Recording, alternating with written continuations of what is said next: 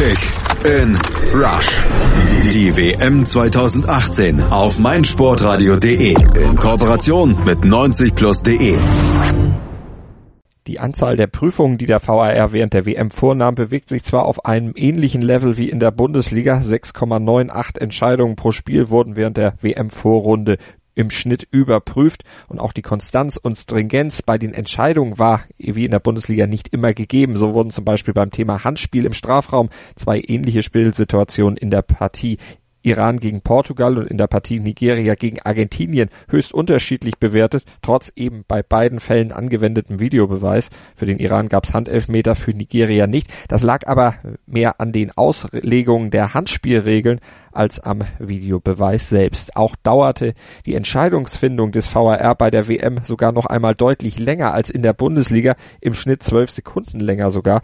Doch in der Wahrnehmung überwiegt das große Plus des VAR bei der WM, nämlich die bessere Transparenz. Die Entscheidungen und auch die Entscheidungsprozesse sind viel besser nachvollziehbar, während in der Bundesliga die Schiedsrichter anfangs blind auf ihren Knopf im Ohr hörten und Entscheidungen dann geändert wurden, ohne dass dem Publikum zu Hause und im Stadion eine Erläuterung vorgelegt wurde, sind die Wege bei dieser WM klar geregelt. Der Schiri hört zunächst die Einwände des Videoassistenten an, um sich dann gegebenenfalls selbst ein Bild von der Szene zu machen. Und im Sinne der Transparenz werden zugleich sowohl Pressemitarbeiter als auch das Publikum im Stadion darüber informiert, was genau überprüft wird. Im Stadion werden dann auch noch die strittigen Szenen auf einer Videoleinwand angezeigt und das schafft natürlich große Akzeptanz und Toleranz und sollte von der Bundesliga dann vielleicht auch gerne nachgeahmt werden. Und der VAR machte bei der WM keine großen Fehler, sondern, so lautet das Urteil der Kollegen von sportwetten.bild.de, machte der VAR das Spiel insgesamt gerechter und korrigierte wichtige Entscheidungen, die dann auch auf die Zusammensetzung des Achtelfinales Einfluss hatten. Denn ohne VAR wäre Spanien nämlich bereits in der Gruppenphase aus dem Turnier geflogen und die Franzosen hätten den Gruppensieg verpasst, weil eben Entscheidungen gegen sie getroffen wurden, die durch den VAR dann richtig gestellt wurden. Also insgesamt der VAR ein großer Erfolg, auch wenn gestern der Schiedsrichter bei der Partie England gegen Kolumbien natürlich ein paar Probleme hatte. Mark Geiger, der US-Amerikaner, keine glückliche Linie fuhr, aber das hatte mit dem VAR nichts zu tun, sondern war ein Problem des Schiedsrichters und seiner Rolle auf dem Feld. Die Rolle von Yogi Löw neben dem Feld, die wird weitergehen und das ist gleich unser weiteres Thema hier bei Kick and Rush auf mein Sportradio.de. Wir sprechen nämlich gleich mit dem WM-Yogi über sein, in Anführungsstrichen, sein Weitermachen als Bundestrainer gleich hier bei Kick and Rush auf mein Sportradio.de. Sei dein eigener Programmchef. Mit unserer neuen meinsportradio.de App wählst du jetzt zwischen allen Livestreams und Podcasts. Einfach, immer, überall. Hol dir unsere neue App für iOS und Android und bewerte sie jetzt bei Google Play und im App Store von iTunes. Erdbeerzeit mit Chip and Charge. Vom 1. bis 15. Juli berichten unsere Tennisexperten Andreas Thies und Philipp Joubert täglich über die Ereignisse des ältesten und prestigeträchtigsten Tennisturniers der Welt. Erdbeerzeit mit Chip and Charge. Das tägliche Update aus Wimbledon auf meinsportradio.de. Hintergründe.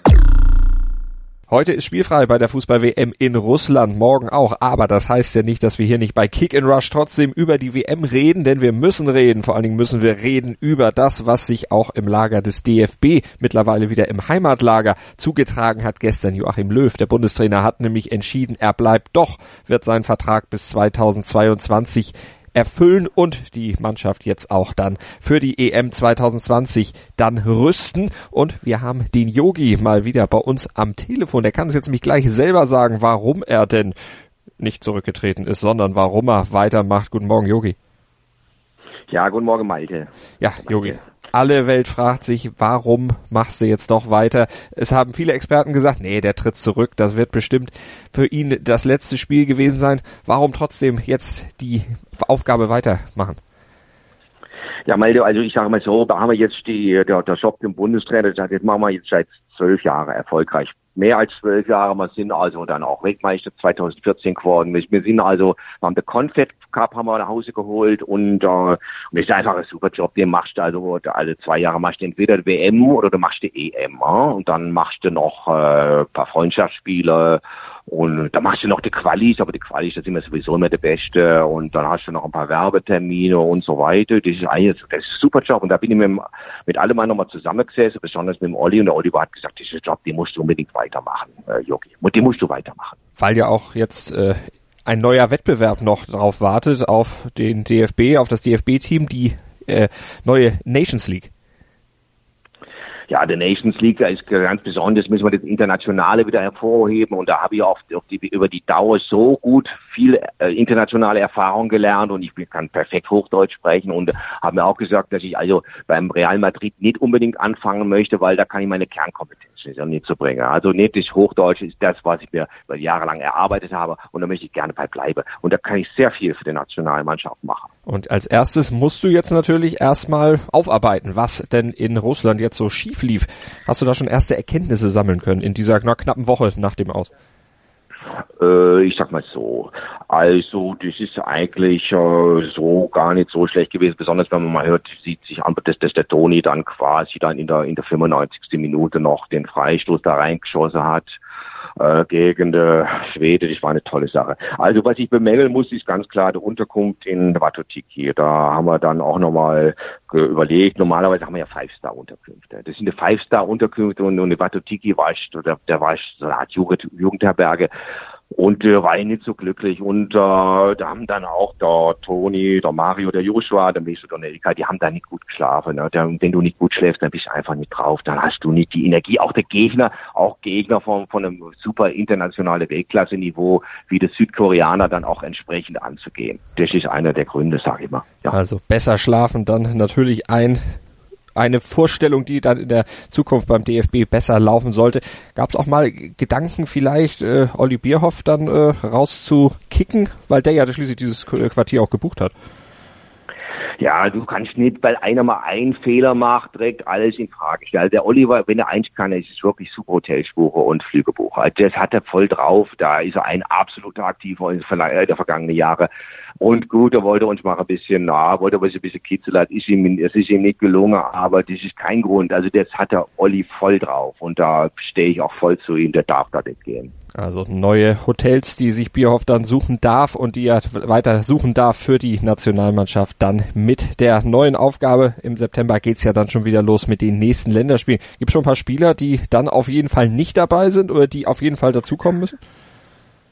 Also ich sage mal, da ist natürlich in erster Linie, da ist sicherlich, wer dazu kommt, das ist der Sané, ne? Der Sané, das, ich habe immer gesagt, das, der, Sané muss dann dazukommen, das ist ein, ganz toller Spieler, so ein Junge, der ist zwar ein bisschen verspielt, aber der wird sich schon einfügen in, in unsere Mannschaft und da ja, wäre ich dann immer dabei. Das, ich sage, das kann ich dir jetzt mal, das möchte ich jetzt so nicht sagen, wir sind ja jetzt hier nicht, das ist ja nicht im Kindergarten, ich würde bei Zeiten dann auch so ich auch entsprechend sagen. Ne? Also sind wir gespannt, was dann für Entscheidungen noch getroffen werden. Ihr habt es natürlich gemerkt, das war nicht Yogi Löw, sondern das war der WM-Yogi mit Y, das war Christoph Thiemann, den haben wir euch ja neulich schon bei uns hier vorgestellt mit seinem Podcast, mit seinem Video Kanal auf YouTube, wo er ja den Bundestrainer Jogi Löw ein bisschen karikiert hat während der WM.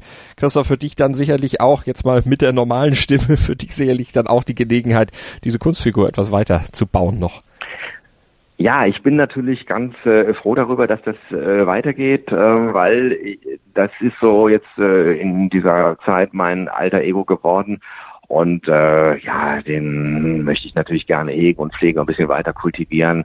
Und äh, deswegen durfte er an dieser Stelle auch noch nicht gehen. Ähm, ich hatte zunächst gedacht, ich hatte es befürchtet, dass er vielleicht sagt, okay, hör auf, aber zum Glück macht er weiter und äh, wird mir sehr viel Freude bereiten, da das Ganze ein bisschen weiter zu spinnen. Kannst du dann ja auch machen, bis wahrscheinlich 2022, obwohl nach der EM dann sicher nochmal neu geredet wird, aber zumindest erstmal ist der Yogi noch weiter mit dabei. Hast du schon Pläne, was du als nächstes mit der Figur machen wirst?